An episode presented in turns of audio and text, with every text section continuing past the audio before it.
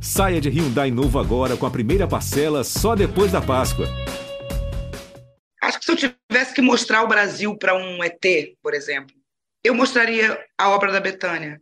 Porque tem tudo ali. Tem compositores de samba, de MPB, sul-americanos, tem todos os tipos de mulher. Tem a mulher que está correndo atrás do amor, tem a mulher que se decepcionou, tem a mulher que está numa relação abusiva. São várias mulheres em uma só, assim. Tereza Cristina já cantou Cartola, Noel Rosa, Roberto Carlos, Zequete, Candeia e Paulinho da Viola. Agora ela está com um show em homenagem a Maria Bethânia. A Tereza é uma das grandes cantoras do Brasil e está cheia de planos para 2023. Eles incluem o álbum com canções autorais tão esperado e diferentes shows. Hoje o G1 ouviu Tereza Cristina para falar sobre a devoção a Maria Bethânia e sobre tudo mais que ela está preparando. Vem com a gente que tem muita coisa. Eu sou a Gabi Sarmento. Eu sou o Rodrigo Ortega e esse é o G1 Ouviu, o podcast de música do G1. Quando você me deixou, meu bem me disse pra eu ser feliz e passar bem. Morrer de ciúme, quase enlouqueci. Mas depois, como era de costume, obedeci. A Teresa Cristina é uma das vozes mais importantes da música brasileira. Ela nasceu no Rio de Janeiro e canta desde 1998. Os primeiros álbuns que ela lançou foram à frente do grupo Semente, que era a banda do bar homônimo na Lapa, no Rio de Janeiro. E aí, Ortega, depois disso, revisitar o repertório de artistas importantes para a MPB e para o samba virou um traço recorrente da carreira da cantora carioca de 55 anos. Pois é, em 2002 ela gravou um álbum cantando Paulinho da Viola e atualizou esse show recentemente nos 80 anos do cantor em 2022. Sou assim. Quem quiser gostar de mim, eu sou assim. Eu sou assim. Quem quiser gostar de mim, eu sou assim. Anos depois, a Teresa teve muito destaque na cena, na música, na imprensa, quando cantou Cartola, num show em que era acompanhada pelo músico Carlinhos Sete Cordas. Preste atenção, querida, embora eu saiba que estás resolvida. Em cada esquina cai um pouco a tua vida. E em pouco tempo não serás mais o que és. Ouça-me bem, amor, preste atenção. O mundo é um moinho, vai triturar teus sonhos. Não. Esse show virou álbum em 2016 e dois anos depois, o show em que ela cantava Noel Rosa também virou disco. Seu garçom, faça o favor de me trazer depressa uma boa média que não seja requentada, um pão bem quente com manteiga beça, um guardanapo e um copo d'água bem gelada. Quando a pandemia começou, a Tereza Cristina começou a fazer lives no seu perfil no Instagram, onde ela cantava a capela por horas e horas e horas e horas. Sem parar, né? Ela recebia convidados famosos, cantores que ainda não são conhecidos por milhares de pessoas, como se fosse uma hora sagrada para esquecer as notícias pesadas daquela época. E rolava de tudo, viu? Tinha um dia que era de temas, como samba enredo, temas de novela, músicas de amor. E aí o que começou a acontecer era que a, a Tereza celebrava o aniversário das pessoas. Então era aniversário do Gil, aniversário do Caetano. E tinha sempre uma coisa assim, hoje eu vou cantar esse artista. A do Djavan, em especial, me marcou muito, por motivos óbvios. Além de ser apaixonada por Djavan, também é lagoana, mas enfim. É, o que impressionava também, Gabi, era como a Tereza conhecia e conhece bem a discografia de Gil, Caetano, Clara Nunes, Chico Buarque, Marisa Monte, por aí vai. Pois é, essa lista aí é imensa. E foi nessa onda das lives que começa, Ortega, a história de Terezinha, as canções que Maria Bethânia me ensinou, que é o novo show da Tereza Cristina. Foi a Adriana Calcanhoto que estava vendo a live em que a Tereza cantou Maria Bethânia notou como ela estava próxima daquele repertório, como ela conhecia e sugeriu o show. A Tereza hesitou porque, de fato, cantar Betânia, que é né, uma das nossas maiores vozes do Brasil, uhum. pode ser visto como ousadia, podia ser uma coisa ali delicada. É, mas a Adriana fez a ponte, conversou com a Betânia e ela conseguiu o aval aí, entre aspas. Uhum. Mas vamos deixar a Tereza contar essa história. Ela começa falando sobre como começou a amar Betânia ainda criança. É, quando eu era criança, a imagem da Betânia era como se fosse uma, uma, um campo gravitacional, assim, um imã, sabe? É uma imagem que a gente não conseguia se desassociar dela, mesmo que a gente não tivesse nada a ver com, com o que estava sendo cantado, ou com aquela mulher que a gente não conhecia e que tinha aquele rosto diferente e uma beleza tão direta, né? Assim, é, é, não sei se era o jeito dramático dela, né, de interpretar as canções, mas ela tinha aquele olho bem, né, aquele olho bem maquiado, bem preto, um olhar muito firme, falando de amor de um jeito muito crucial, muito verdadeiro, assim. E através das músicas que ela cantava, eu sofria por sentimentos que eu nem tinha. Imagina, eu era uma pirralha de, de 7, 8 anos de idade. Vou cantar dia ímpar é chocolate, dia par eu vivo de brisa, dia útil ele me bate, dia santo ele me alisa. Eu cantava essa música, minha mãe não gostava, esse sem açúcar. Mas eu amava, porque era aquele disco dela com Chico. Dia ímpar tem chocolate, dia par de brisa, dia útil ele bate, dia santo, ele me alisa. Aquela. A primeira vez que eu ouvi o Piscino Rodrigues foi assim: eu tinha alguém que comigo morava, eu nem namorava, eu nem tinha dado um beijo na boca, e eu tô eu cantando as experiências de uma mulher que, que, que vive brigando com os parceiros e trocando de casa. E eu conversando com algumas amigas minhas, ou com as minhas primas, ou com as minhas irmãs, Gente, a maioria delas foi para o espelho e virou Maria Bethânia. Pegou uma escova. Eu, no meu caso, eu pegava uma nágua da minha mãe, né, que era aquele pano Jersey molinho, botava a nágua na cabeça e ficava, sabe, passando a mão na, nos cabelos, porque não sei, era uma era um era uma combinação de coisas a Betânia. Ela era uma explosão de, de de feminilidade, sabe? Não sei, eu acho que era mulher num lugar que eu queria estar naquele lugar. E eu queria ser a Betânia, mesmo sem ter sonho de ser cantora, assim. E eu acho que isso, eu, eu, eu percebi, depois que eu comecei a falar disso, que isso não é uma coisa, não é uma projeção só minha. Eu sei que as cicatrizes falam, mas as palavras calam o que eu não me esqueci. Não vou mudar. Esse caso não tem solução. Sou fera ferida no corpo, na alma e no coração. Você não anda na rua e você encontra a Betânia, você não vai num botequim e encontra a Betânia. Mas, ao mesmo tempo, ela, ela, ela acompanha a gente, ela acompanha as, as fases de vida, porque é uma intérprete muito muito fértil, né? Tem, teve momentos da carreira dela em que ela lançou dois álbuns por ano. E a gente vê artistas genio, né, geniais como ela, que lançam trabalhos, às vezes, a cada cinco anos, a cada dez anos, a cada quinze, vinte, sabe? É, eu acho que ela tem uma pressa de, de viver, ela tem uma pressa de, de pesquisar o Brasil, ela está sempre fazendo coisas novas, é, sempre lançando compositores novos, sempre olhando para dentro do Brasil, sabe? Acho que se eu tivesse que mostrar o Brasil para um ET, por exemplo, eu mostraria a obra da Betânia.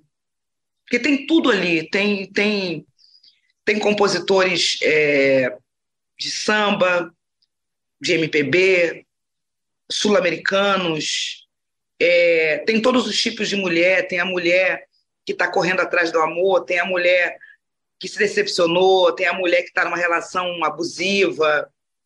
São várias mulheres em uma só, assim. É, bom, estou falando aqui eloquentemente. Eu acho que a Betânia traz isso, assim. É, e eu, nesse show, eu, eu tô.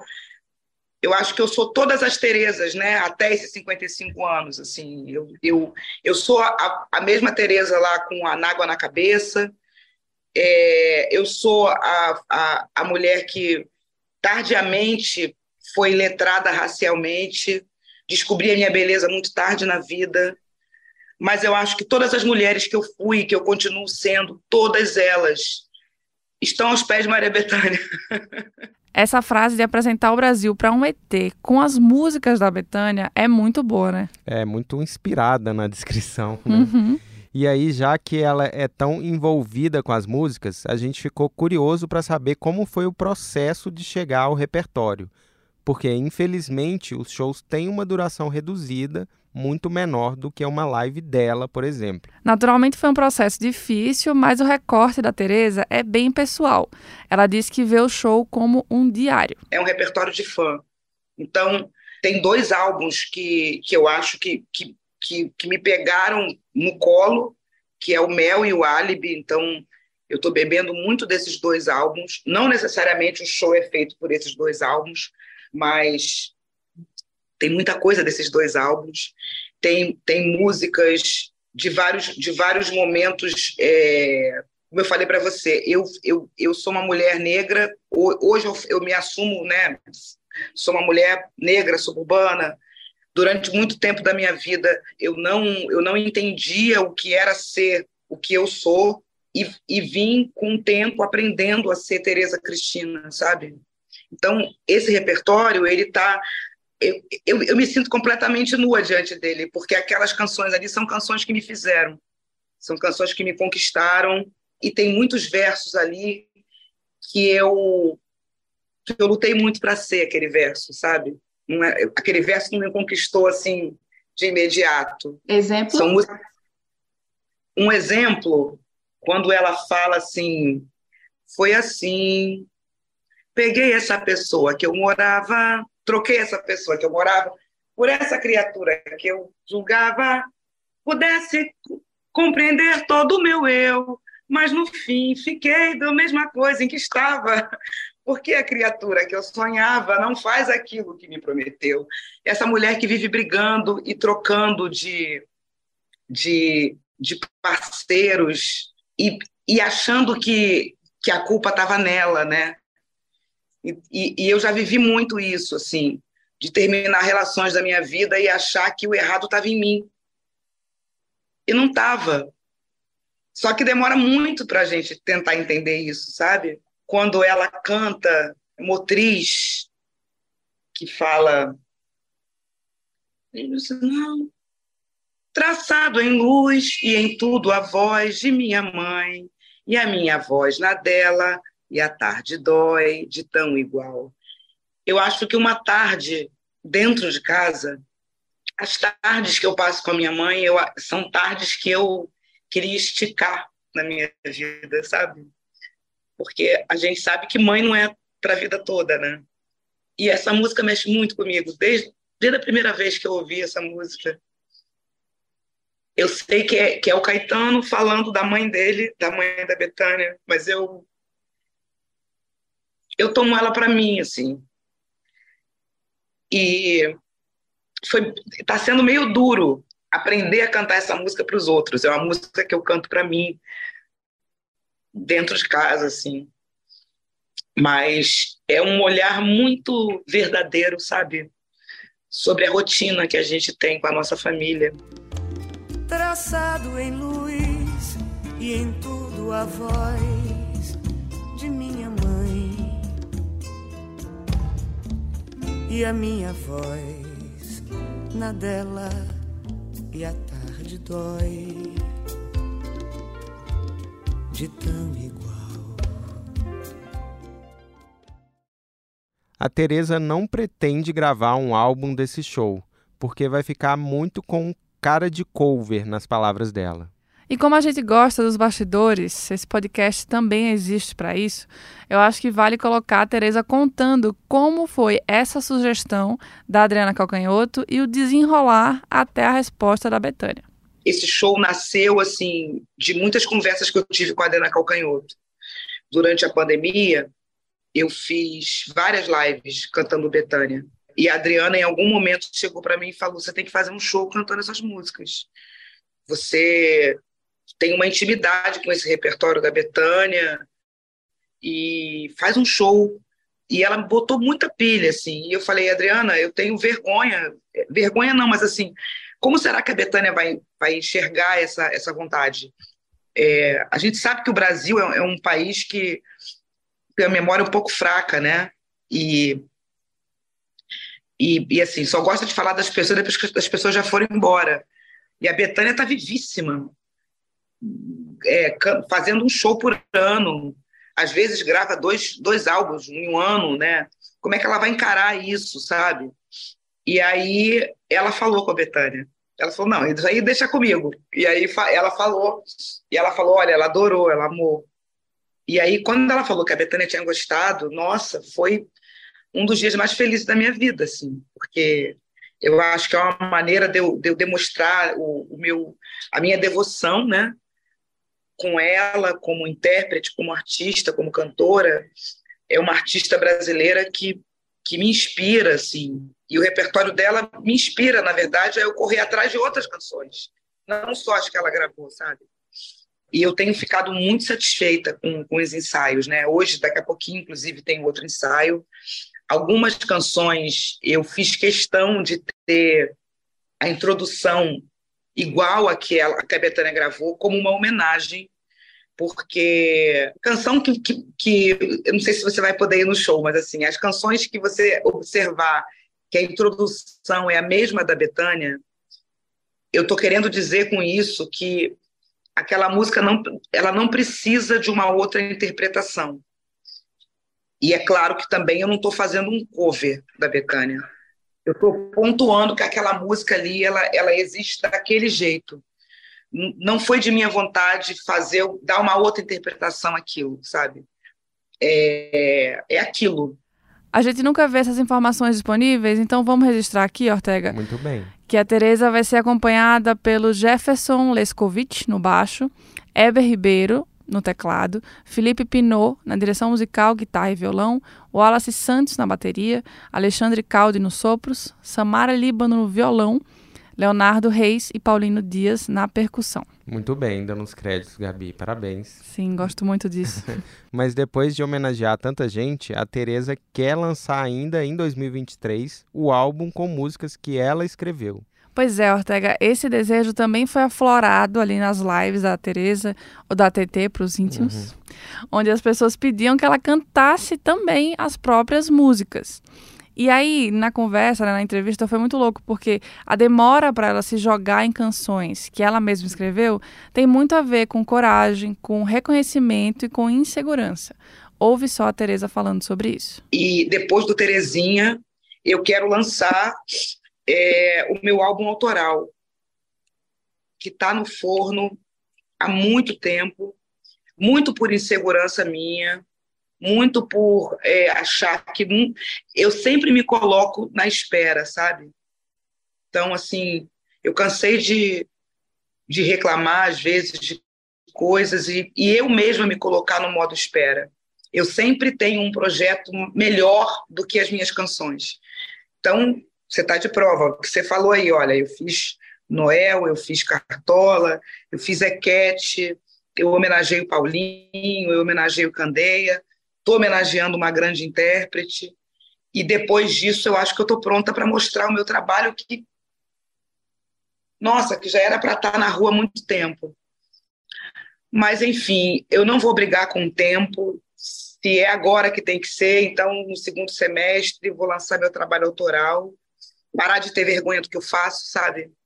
Né, já estou com 55 anos, assim, eu acho que está mais do que na hora de lançar esse trabalho. Mas é claro que, assim, a qualquer momento que alguém me convide para cantar Paulinho da Viola, eu vou, sabe, assim, ai, eu quero... Apareceu o convite, um contratante querendo que você faça o show do Cartola, eu faço. Olha, tem que ser um show cantando Candê, faço também não tem problema nenhum com isso. quando você fala chegou a hora de parar de ter vergonha do que você faz, é muito forte. Por quê? Por que esse sentimento em relação ao que você produz, ao que você escreve, ou a, a escolha de músicas que você escolhe gravar de forma inédita? Cara, isso tem muito a ver com, com insegurança, isso tem muito a ver com, com uma falta de letramento racial que eu tive, sabe? Tão tardiamente na minha vida, eu escolhi parar de alisar o meu cabelo, eu descobri a minha beleza tão tardiamente, sabe? Isso é muito triste. Eu acho que tudo isso, no fundo, são questões raciais, sabe? De como, de como eu, eu quase sucumbi a esse chamado racismo estrutural, né, que a gente não percebe. E aí, depois que, que criou-se essa expressão, racismo estrutural, muita gente tem desculpa para vários, vários gestos, vários atos e tal não é todo mundo que consegue lidar bem com seus traumas, né, de vida, de infância. E eu acho que eu carreguei esses fantasmas durante muito tempo, assim. Eu, eu, eu sempre olhava para uma canção assim que eu achava incrível, linda, e considerava aquilo muito melhor do que eu, que eu produzia. Mesmo as pessoas me falando, poxa, eu adoro as suas músicas. Volta e meia eu estou num lugar, me chamam para dar canja, e aí eu nem canto as minhas músicas, eu canto músicas que eu adoro, que eu gosto e que eu acho que as pessoas vão gostar, sabe? E isso é uma atitude muito não sei, muito insegura, né, assim. E, e eu percebi isso, eu percebi isso durante a pandemia, sabe? Quando as pessoas falavam da, do meu lado doutoral, quando as pessoas vinham me pedir para eu cantar as minhas músicas. É, e, e quando eu, eu, eu caí em mim, eu fiquei muito envergonhada também, sabe? De falar, nossa, olha quanto tempo que eu levei para perceber isso, sabe? Mas não tem que ter vergonha, né? Porque é o meu momento, assim. É o, é o meu momento de, de. Não sei. É, tem gente que passa, às vezes, uma vida inteira, né? E não, e não cai em si. Então, eu não tenho que me envergonhar né, de ter levado tanto tempo para descobrir muita coisa sobre mim, sabe? É isso mesmo, Tereza. Não tem que ter vergonha de nada e a gente quer ouvir esse álbum em 2023. Eu perguntei se o caminho ali era o samba, né? Uma coisa que a gente tá. que tem uma expectativa, né? Já que ela uhum. canta isso há muito tempo. E a resposta foi: é um álbum voltado para o Brasil. Tem samba também, mas também tem outras músicas com uma pegada mais nordestina. E aí ela deixou no ar. A gente vai ter que esperar para ver o que vem por aí. E olha, Gabi, a Tereza voltou com tudo dessa pandemia. Além de cantar Betânia, ela está aberta aí a fazer qualquer um dos homenageados, como disse agora há pouco, e tem outro show quase pronto para estrear. Pois é, chama Pagode Preta, um show com pagodes dos anos 80 e 90, que eu fiquei bem interessada. Legal. Vários compositores que eu admiro, Jorge Aragão, músicas do, do Fundo de Quintal, do Só para Contrariar, do Raça Negra, e um, e um tipo de samba também que, como fez muito sucesso, foi muito falado, né? também foi muito criticado por pessoas que diziam que aquilo não era samba, enfim. Uma discussão que, graças a Deus, já acabou, a gente não fala mais disso, é tudo samba, tudo, tudo a mesma coisa. E, e é um show dançante, assim. Eu vou lançar ele no Circo Voador em junho. Só que, para fazer esses projetos todos, a gente precisa de quê? Investimento, né? Grana. Din, din. A primeira vez que eu conversei com ela, Ortega, foi em maio de 2020, pandemia auge, né? Mas a conversa rolou porque a Tereza ia fazer a primeira live mais profissional, assim, porque para quem não viu né, as lives da Tereza, ela simplesmente ligava a câmera Sim. como se fosse selfie e ficava cantando no quarto. Não tinha uma produção, não tinha nada a ver com aquelas coisas que, com muita publicidade que todo mundo fez. E aí a conversa rolou justamente porque ela ia ter o primeiro patrocínio da carreira, numa live com câmeras, com cenografia, com dinheiro, enfim. Lembrando que naquela época rolava muito dinheiro, umas lives mega muito, produzidas, exatamente. né? Sertanejos, e finalmente ela tinha conseguido fazer uma, pelo menos produzida, né? Além Exatamente. do quarto dela. Naquela entrevista, eu lembro que ela falou com você que essa coisa de patrocínio às vezes é uma coisa muito ingrata, a gente fica invisível, né? Ela falou, eu sou invisível desde 1998. uma frase bem forte, né? Sim. Quase três anos depois, eu quis saber se isso tinha mudado. Não. Mudou para para quem admira meu trabalho, né? Mudou para quem me acompanha, mas eu continuo. É, fiz um bloco de carnaval cantando samba enredo. O primeiro bloco de samba enredo não, não existia. O primeiro foi meu, chamado Breck. Não consegui patrocínio para o Breck. Fiz o Breck, né? Aconteceu. Ano que vem vai estar na rua de novo. É, não consegui patrocínio para fazer esse show cantando o repertório da Betânia. Não consegui patrocínio para fazer uma turnê comemorando os 80 anos do Paulinho da Viola. É muito difícil conseguir patrocínio. É, é muito difícil rodar o Brasil, porque é tudo muito caro, as passagens são caras, hospedagem é cara, é, o músico tem que ser valorizado, não pode ganhar qualquer cachê. E e essa é uma discussão que é muito difícil de falar, é, mas a gente, eu, eu continuo resistindo assim. Às vezes eu, eu sinto que a minha vida é uma eterna piracema, né, piracema? O salmão que vai contra a correnteza para colocar, né, para se repro reproduzir. São pessoas com o meu perfil, né? A Mariene de Castro, né? Mariene, a gente chegou à conclusão de que a gente a gente começou a cantar no mesmo ano 98, e a gente tem as mesmas dores no sentido de tentar conseguir patrocínio para trabalhar. É difícil, é muito difícil. Eu agora estou dando, tô, tô dando um passo grande, né? lançando um show no Vivo Rio. Não foi ninguém que falou para mim.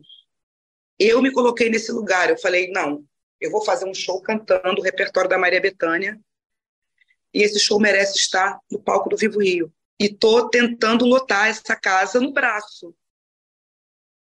Essa história do, do patrocínio é, uma, é um disco arranhado que não muda. É complicado, dá um desânimo ver como esses patrocínios não chegam para todos os artistas, né? Para artistas também incríveis. Mas é isso, a Teresa tá aí cheia de projetos, cheia de ideias e com shows lindos para executar, para tocar muito em várias cidades em 2023. É, e é bom ficar de olho nas agendas de shows da Sim. sua cidade para ir ver a Teresa, porque o corre não é fácil, mas a música é boa demais. Pois é, a gente fica por aqui. A nossa edição é do Tiago Cazu. Para mais histórias sobre música brasileira, rap, funk, forró, samba, trap, você já sabe, é só seguir o Geão Ouviu. A gente tá no Spotify, Amazon Music, no Deezer, no Globoplay, no Google Podcasts, na Apple Podcasts, no Castbox ou no G1 mesmo. É só procurar que você vai encontrar a gente. Até semana que vem. Tchau. Me disse pra eu ser feliz passar bem. Quis morrer de ciúme, quase enlouqueci. Mas depois, como era de costume, obedeci. O Mercado Livre chegou chegando no BBB com o envio mais rápido do país.